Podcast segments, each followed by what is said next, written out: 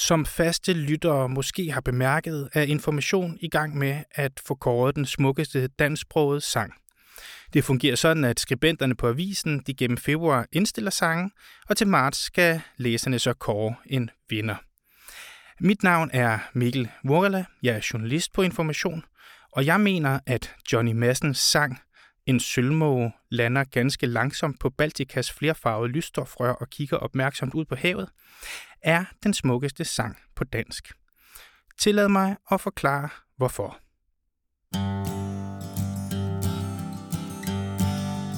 Som tiden trækker mig dybere og dybere ind i voksenlivet, får jeg sværere ved at forbinde mig med mine tidligere inkarnationer. Var barnet, teenageren, den unge mand virkelig mig?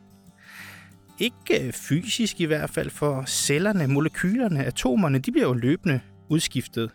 Og på den måde kan man i hvert fald godt nå at være mange mennesker i løbet af livet. At alting kun findes i glimt, og at tingene ikke hænger sammen over tid, har den danske sanger Johnny Madsen godt fattet. Sådan lyder hans musik, og den lyder smukt. En western guitar åbner armene i en stor, fed krammer. Klaver, succesbas og bløde trommer falder helt dillansk ind. Og så tager Johnny Madsen ellers fat om sprogets pensel. England stamper, kom sejlende Nærmer sig en sølvkonvoj fra nord Guds himmel alt for stor for en Cecil Solist alt for stor for en kor Englandsdamperen kom sejlende.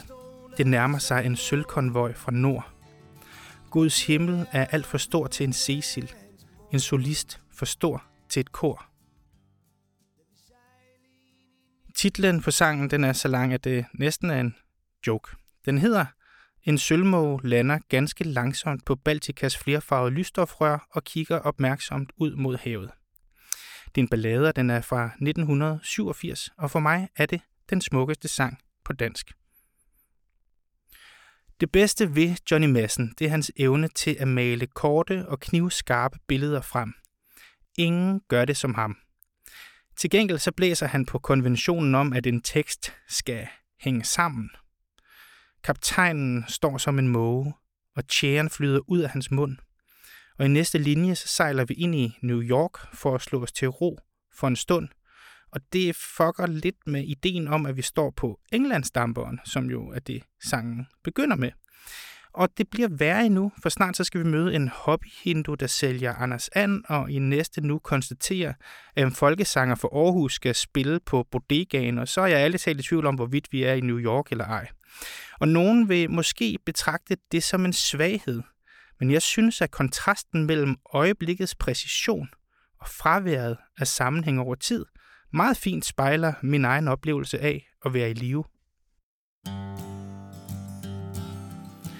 Selv har jeg mistænkt Johnny Madsen for at spekulere i, at hans publikum alligevel er så fulde, at de ikke kan huske, hvad der lige er blevet sagt, og derfor er rigeligt tilfredsstillet af de her krystalklare øjebliksbilleder.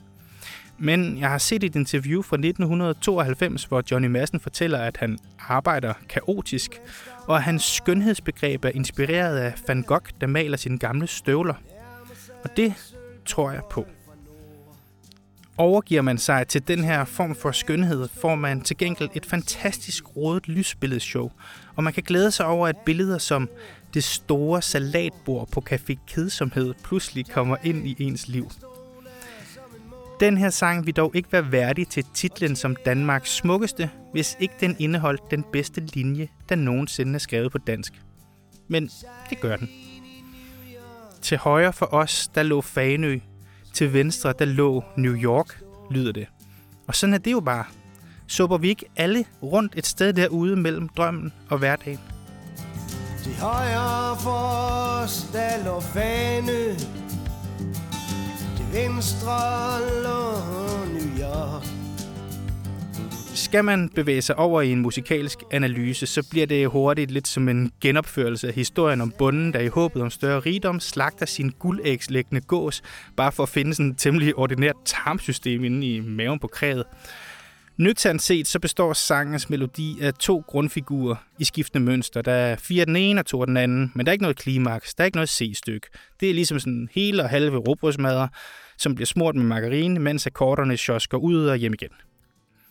Liggende der på obduktionsbordet, så ligner sangen sådan et offer for æstetisk spritkørsel eller sådan noget, men man skal huske, at ligesom med kærlighed, så er det ikke vigtigt, hvad en sang den ligner. Det er kun vigtigt, hvad den er. Og den her sang er smuk.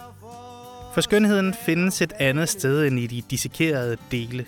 Det er, som den fynske livskunstner John Malmer sagde, når han anbefalede en af lange en skefuld jordbærsyltetøj op på tallerkenen med brændende kærlighed. Det lyder måske mærkeligt, sagde han, men det går op i en højere enhed. Og hus, de blev større Og tungere, de kom og Vi så den danske bacon Og ligge der, jeg lige